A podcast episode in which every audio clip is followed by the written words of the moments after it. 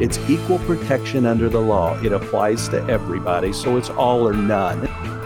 ninety percent of all abuse happens with somebody that is known. But it's not about peddling fear. It's really about dealing with the reality. If you make it hard for somebody that wants to do harm to a child to get in, they'll back away. And now, the Safety Zone. Mike, good morning. We're here with another episode of the Safety Zone, and we have a special guest today, Mister Don Keehner, who is the director of Safe Ministry Solutions and fairly new. I think Don has been with you for two months, if I'm if I'm not correct. Don can certainly correct that. But Mike, I'm going to turn it over to you to introduce Don, because you have such a special relationship and background, and also a great story on how it all came to be that Don is heading up Safe Ministry for you. Yeah, absolutely. Good morning, Melinda.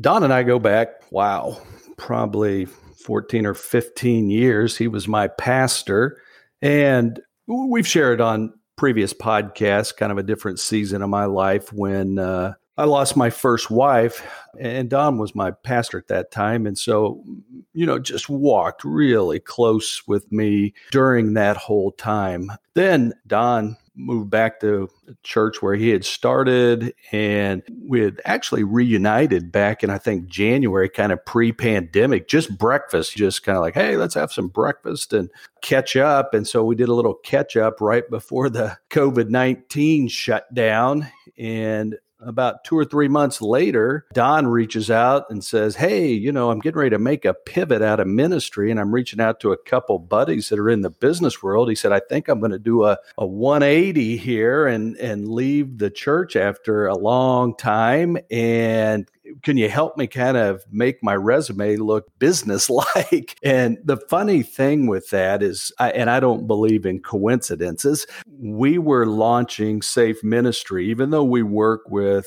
thousands of churches, we had never really created a specific brand for the church market. And so, Melinda, you know, because we were working through revamping the website, right. And everything was coming yes. together. And the, the one piece we were missing in the puzzle was who's going to lead Safe Ministry. And mm-hmm. I had been grooming somebody internally I thought for sure was going to want to do this. Mm-hmm. She just wears her faith on her sleeve. And I remember sitting down with her, and I was like, you're not going to believe the opportunity I'm going to put in front of you. And I mentioned Safe Ministry, and I thought this would be the perfect fit. And she looked at me and she goes, yeah. I don't think that's what I want to do. I really like where I'm at. And I was like, woo, I was a little bit surprised by that, but I've been around long enough yeah. and tried to kick enough doors in on my own that I realized, hey, there's a bigger plan here. And I told some of our leadership team, I said, I'm taking two steps back. I'm Every time I push a door open, it's a big mistake. And I bet it wasn't two weeks later is when Don reached out to ask me to kind of help him sharpen up his uh, his resume. And, and Don may remember, but I can't remember if I even mentioned Safe Ministry. The first time he reached out, I think I just sat back and told my wife after I got done with the call, I was like, you're not going to believe this. I don't have any idea where this goes. But that's how it started. And here we are. Within a few weeks, we were able to... To pivot, Don came on in the middle of the pandemic when we were kind of holding everything steady. So it's just funny how God has a plan. Sometimes we have a plan. And exactly. If there's any lesson in this long introduction is if a door closes, just step back for a little while and see what happens. Yes. So. so we want to hear from Don, because we, we know that God works in the different seasons in our life. And Don, you know, it, I was laughing when Mike said, left the church to come on. And, and we know that you had a transition, certainly are still ministering in the capacity of, of many different avenues, which we're going to ask you about. But really, you felt a, a different leading, didn't you? Yes. Yeah, thank you. Thank you for welcoming me on to, to this podcast, to the Safety Zone podcast. Yeah, it's been a wild ride. It's been a, not just with COVID, but just transitioning during COVID. But yeah, just the, the ministry part of, of thirty years and And then transitioning out of ministry during this time has been a wild ride. But as Mike was talking about, there was a closed door on his end in leadership. My wife and I during during this time were praying for God to open doors, because he closed mm. one as we found ourselves in a, in a in a growing church, one I'd been involved with for seventeen years. And it's a great ride, really good ride. And six campuses that we have across the city of Indy. I was heading up the and working in the discipleship area at one of the campuses and just loved it. But yet we saw that, hey, there were some things happening, and knowing that we possibly may need to pivot, we just started praying for God to open doors within or open doors without. And he definitely, with some things we had going on with our family and some of our kids still at home, decided, hey, we can do ministry outside the umbrella of the church. Yeah. And and then God opened this door with Safe Ministry that still keeps me connected. That's what's exciting. It keeps me connected with the church, yeah. talking to pastors and trying to help them as I learn. Mike used a word, though. He said um, he was grooming somebody for uh, for that position for Safe Ministry. Yeah. And I started yeah. laughing because that three months ago, I would not have laughed. But now that I'm reading about abuse and predators, yeah. gro- grooming is a big word, right? Yes, yes. That's- a whole different connotation, isn't it? Exactly, exactly. Yes. Well, Don, you, I mean, you do have just an impeccable, I mean, just wonderful background in ministry. And, and like you said, people of faith, everything we do is a ministry, right? I mean, no matter what our job is, whether it's within a church or, or a parachurch, or whether it's in business or in service industry, it doesn't really matter what it is. You two both have just such a fantastic relationship and experience. And, and you were there for Mike as, as a wonderful pastor when he was going through a very tragic and horrible time in his life. But you also both seem to have the same heart for what you're doing. And that's so important. And I know pastors know it well. It, it really comes down to the heart. And you have a heart, right, for the protection of, of children, of families, and, and of the church. Yeah. Oh, definitely. Definitely. And what made this exciting as I started to hear about Safe Ministry is I knew about Mike's product and what he was building with Safe Hiring Solutions. And then as he said, hey, I want to bless the church. I want to give them an excellent product and then help them and almost like partner with them to come alongside to say, hey, we want to keep your church safe from the babies in the children's wing all the way to the physical part of the building. We can help you. And he's just got a a very giving spirit. And with that, we started to, to talk more about Safe Ministry and how we can develop that even more so the church can get a great, great um, partnership with us, but also a product, and we can help them. So, mm-hmm. yeah, Mike's heart and I definitely um, beats in a, a similar rhythm, especially when it comes to the church. Right. And I would even say over the years, I've had Safe Hiring for fifteen years. And there's been numerous times over that fifteen years, I've told different leaders at the time and even our entire teams at meetings that we are a for-profit company, but I've always considered it a ministry because what we do helps people. Yes, we get paid to do that, but we've always approached this as a ministry. Two years ago, we picked up the largest client we've ever had. And I remember the day we got the notice that we won the award, our leadership team was sitting there and I said, don't lose sight of the fact this had nothing to do with us. We were nothing in this process. They knew us from nobody. If you look at how everything happened and lined up, there was nothing we did that got us to the point of winning this award. You guys did a fantastic job doing everything we needed to do, but don't lose sight of the fact that I sat back and go, huh. That had nothing to do with us. So we've always considered ourselves a ministry. I think Safe Ministry right. now, it allows us to, within the Safe Ministry umbrella, the conversations can be completely different sometimes too. So it's really interesting. It's it, it's funny how God works. I can remember even telling my dad one day, I said, hey, you wouldn't believe who I'm getting ready to hire. And he's like, who? And I said, Keehner. He goes, Keehner? You're hiring a pastor? And I said, yeah. And so I was telling him the story. I mean, he likes Don. Because Don's uh, Don's into athletics, and my dad is kind of singularly focused on athletics, so he always liked Don. But he was just like, "Wow!" And so it's just it's a it's it's a fun ride, you know. And and I'll be I'll, I'll be honest, proved, Don's already yeah. shown impact. Oh, well, I'm thankful. It proves the point, Don. I had a pastor once that uh, said, pastors are people too. And I thought, you know, we sometimes actually lose sight of that, don't we?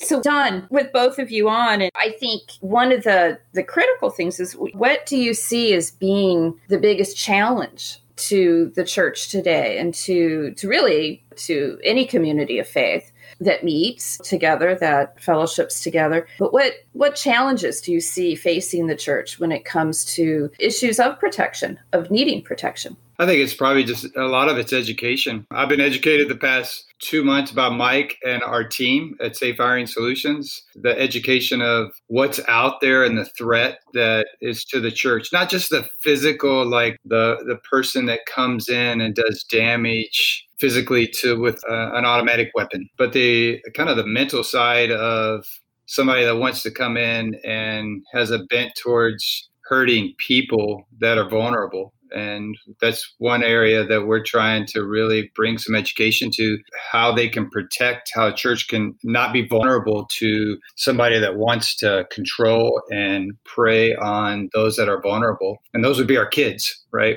Yes, and yes. So getting the word out to help them. Because, I mean, pastors wear many, many hats. And that's one area where you're just going to go, oh, I know a little bit about that, but not enough to be dangerous, right? Or not enough to have a good defense. And so if we can come alongside them and help them just say, hey, here are four, five, six things that, that we know work that mm-hmm. help you defend your community and your church up to like ninety percent. To like greater of a defense that we can educate them on. And it's, it's, that's exciting, but it's probably a great need that they have. Yes. So many of our episodes, Mike, have really been about showing we're not peddling fear. There's a lot of times out there where companies, and even to be honest with you on the nonprofit side, and sometimes in ministry, because let's face it, there's just so much in our world to be fearful of, right? But it's not about peddling fear. It's really about dealing with the reality of what we see in society. And and I don't think there's anyone that knows better or should know better than that than the church, because we know we're living in a sinful world. And Mike, we've had many podcasts that have talked about the reality of the church being vulnerable, whether it's to predators, more so, I believe you've said, from inside rather than outside, though, of course, there has been shootings, there have been threats to people's safety in churches. And we've seen, you know, horrible accounts of that in all places of faith, not just on the Christian side. But Mike, how do you see that, you and Don, in the sense of balancing that, that it's it's not an issue of trying to instill fear. It's really an issue of dealing with things in a realistic viewpoint, isn't it? Yeah, well, in fifteen years, we've been selling security products and never peddling fear. But I'm going to tell you, in the world we live in right now, we've been immersed in four to five months of extraordinarily intense fear. First, the pandemic, and it's yes. still here. And people, mm-hmm. you can see it. Some people are scared to death of the pandemic. Now we've got cities burning and yeah. looting, and the political warfare that's happening right now leading up to an election, mm-hmm. and who's going to protect us best. And people are scared. I want... Yes. Churches, schools, anybody we work with, I want them motivated because morally they should be doing this to keep people safe. Right. I'm not scaring you into doing something mm-hmm. you don't want to do. The reality is that churches are not any different than other organizations we work with. Some of them are motivated more by fear of liability than they are by uh, really a, a biblical mission to protect children. Mm-hmm. So to talk through the fact that there is a lot of opportunity for risk and litigation by not protecting the children. And I know we were talking to one of our advisory board members who's going to join us in the future on a podcast, but he made a statement that has been bouncing in my head. He said, Chuck Smith, Pastor Chuck Smith had mentioned one time that if the devil can't destroy the church, he will join it. And I'm telling you, I don't right. know why, but that is such a powerful statement to me, because we are in the business of not letting him join the church. That's what we do. Mm-hmm. Um, exactly. And it's much easier to join and kill from within than it's going to be to really destroy the church in itself. And so, no, we're not motivated by fear. Don's probably witnessed this over the, his first two months. There's many times on the phone, conference calls, Zoom calls, we're talking organizations out of buying products. Big church in New York right now, they came to us because of thermal fever scanning. They're in a hot spot. And I don't know that that is necessarily an interest of theirs today, because we've worked through a lot of other opportunities for working with COVID, as well as creating a three sixty model where security is is not just, like Don said, uh, automatic weapon, but it, it's a virus. So how mm-hmm. do we protect completely? And there's a lot of sharks in the water. Anytime there's an opportunity to make money on fear, you're going to have all kinds of companies yeah. that show up. They got products. Google COVID protection products today, and everybody's got a solution. Some of them can be mm-hmm. good, but yeah, we're not in the business of of selling fear. Yes. And Don, you come with a great, unique perspective because you, for, for thirty years, right, were as a pastor, so on the inside. What, just from your experience as a pastor, and like you said, they wear so many hats. Where where do you see maybe the biggest weakness or need for education in the church, and need for doing things and taking a look from a bigger picture, I guess is what I think. Yeah, I would say from, from the default, just to, to help, let's just take, for example, defending your children's area in a church. Mm-hmm. They're very vulnerable, right? That if we can help churches understand, they can do some very simple things that are hugely effective from keeping a potential predator out of their children's ministry. We do know the fact that every twelve hours, there's a sexual predator that is filling out an application to either volunteer or to try to get on a full-time staff to a church or a nonprofit that deals with kids. So mm-hmm. that's a fact. Mm-hmm. They're trying to, right, to get mm-hmm. in. And if you can educate pastors, people over that children's ministry, hey, here's some things that you can do that slow the process down and make it hard for them to get in, right? Mm-hmm. So having an application process, having interviews, doing really good reference checks that get past their two best friends, and, and then slowly onboarding, which is um, attention. Because any growing church has a tension of going, we need volunteers and we need to rush them now because we have yes. such hard ratios to meet up. I mean, you got one to three, one to four ratios when you're dealing with kids, certain ages, right? And so you'll want to rush adults in. Right. And that, and that makes you vulnerable because they're looking. What we find with somebody that wants to hurt a child in that way, physically or sexually, wants to abuse them, they're looking for the easiest access. And if you can make it a little difficult, what we find and what I'm reading is that they'll step away and look somewhere else. If you can train your volunteers on what to look for, on why we have policies and procedures. I mean, I talked to two churches yesterday, one in Colorado, one in northern Indiana, just on our training hub that we're developing, a continuous tr- training hub that you can access that are be four or five videos that are six to eight minutes in length.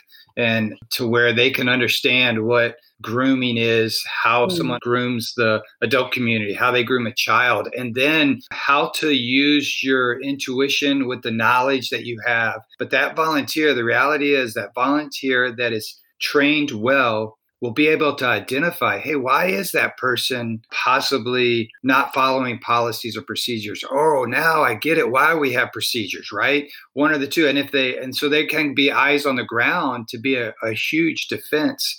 Mm. And what we find is that if you make it hard for somebody that wants to do harm to a child to get in, they'll back away. You give them a waiting period of a few months, they'll back away and go to an easier place to try to get into get control over, over children that are vulnerable. Now, see, that's an interesting point, which leads me to ask you a question. Do you see a difference in a church leadership that from a bigger church versus a smaller church in terms of their readability, you might say, to be willing to do background checks, willing to do certain things? The reason I ask that is just, and I, I know I've brought this up with Mike, but I've often wondered if it is out there, but I, the church that I went to for fifteen years out where I live now, beautiful, wonderful body, wonderful fellowship and wonderful pastors, but there was kind of a split there in the church. There was a dissension because they didn't want to run background checks mm. because we know everybody. This is family. We're offending people that have worked here or offending our membership. And, and there was that division of some people on that side and then others that were,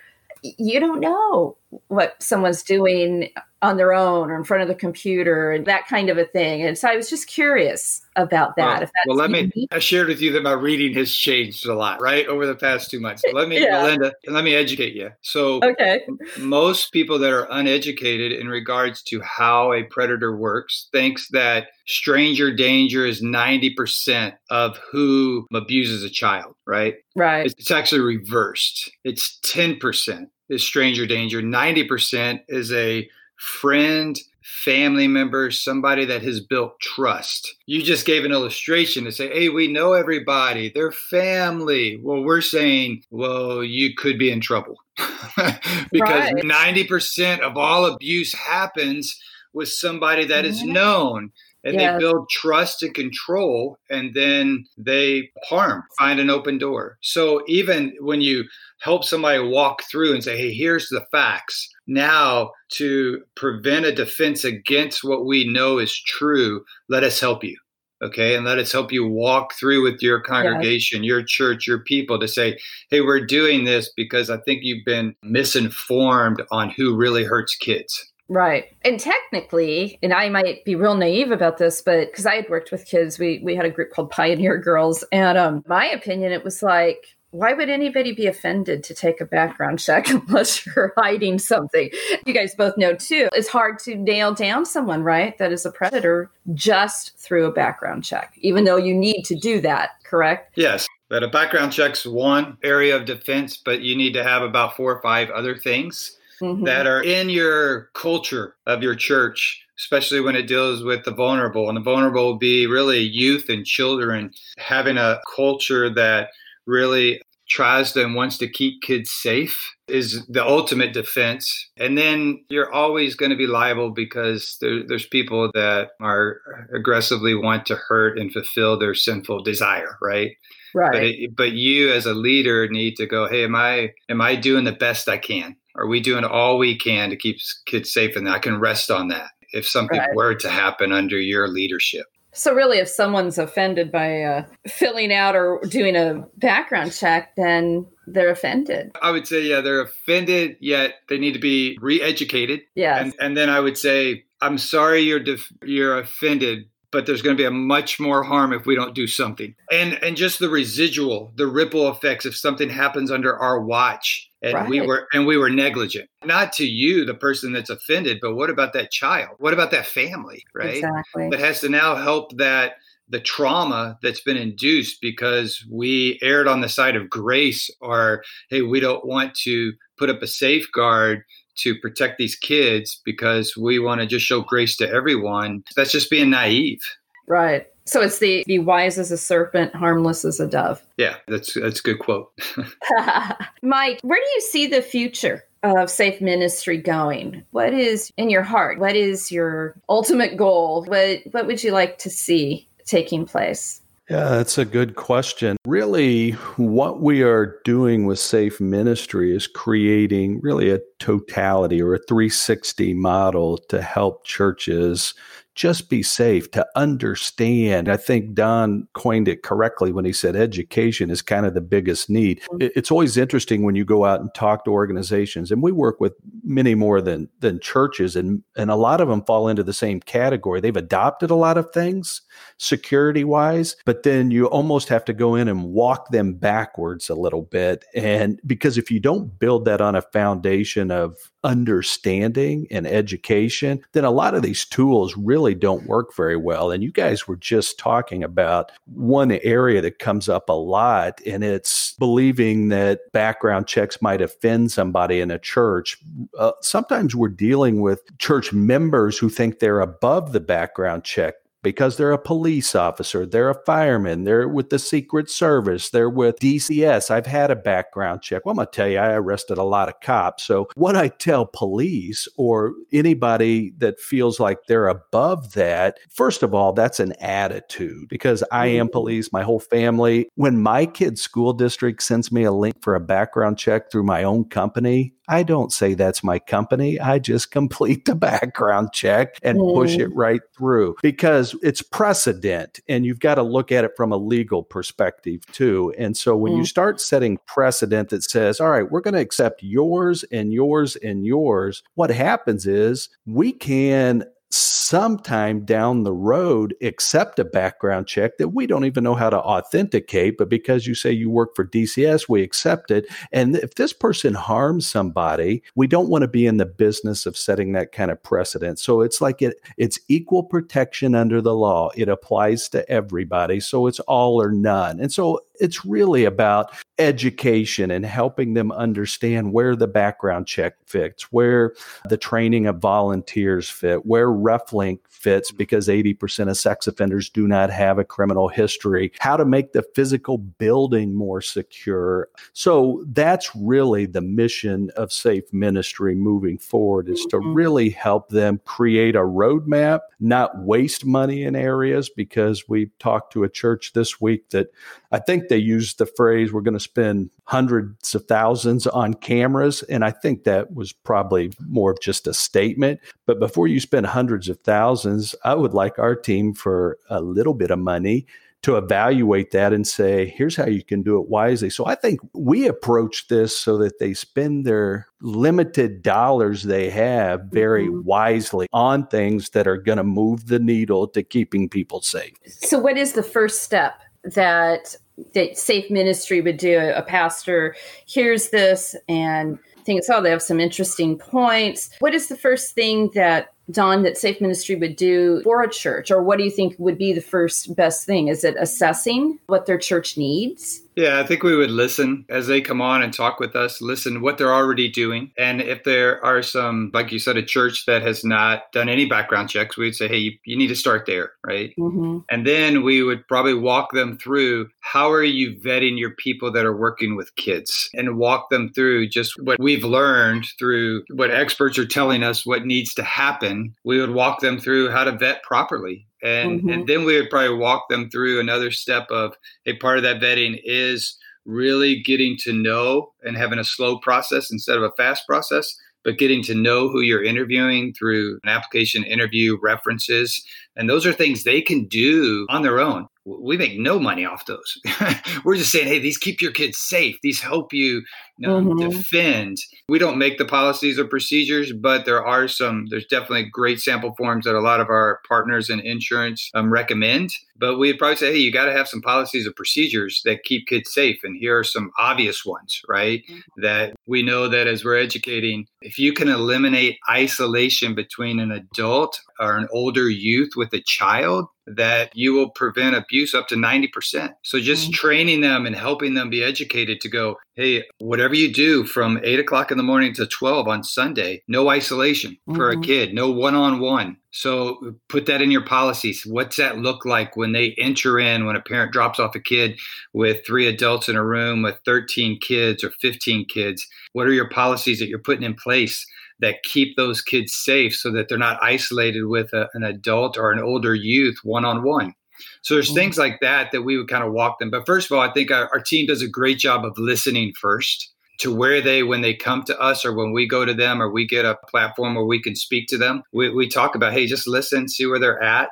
We want to listen and then and guide you. We really want, I want Safe Ministry to, I want, I want it to be in every church in, mm-hmm. in the U S. I do.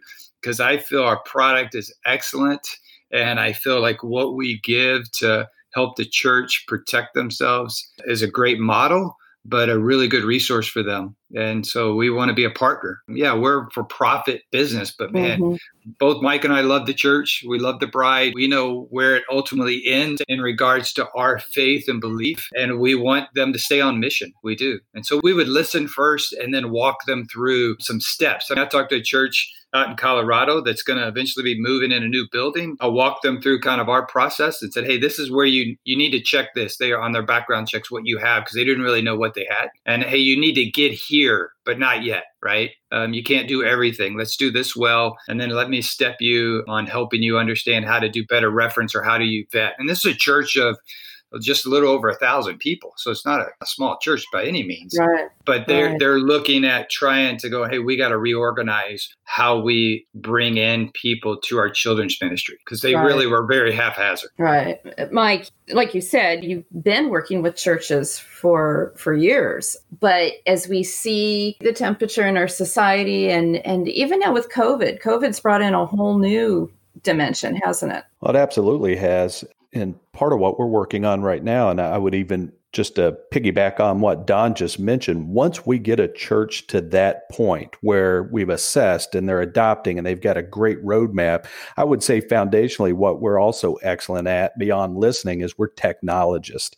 So we're not going to give you a pen and paper to do these things with. We know how to integrate things together. And so with your Rock and the Church Community Builder and a lot of the church management systems, it's integrating that into a flow that further prevents any kind of mistakes or human error. So the COVID piece is one where we've got in development right now currently where you could have employees or your volunteers or visitors, once you come back into meeting, be able to answer questions, C D C questions. And I know with one of the New York churches we're speaking with right now, they have some specific requirements through the city and the state. Mm-hmm. And so we're creating those where their employees can check in from home. We don't want them to walk out the door mm-hmm. and infect anybody on the train or Uber or Or on their right. way to work to find out, oh, yeah, I do have a fever. So they answer these at home and they can mobily check in from home. If they answer a question yes, which means they have a symptom, they're locked out, sends a message. They can't log in. They can't come to work, stay home. So we're creating kind of, they are self-reporting tools. But compare that mm-hmm. to five thousand dollars per thermal device, they make a lot more sense. And so we're technologists as well. And part of what we're doing with COVID is creating opportunities to, to help keep them safe from from virus, which may be an ongoing thing they use forever as they deal with flu and, and other viruses mm-hmm. in the future.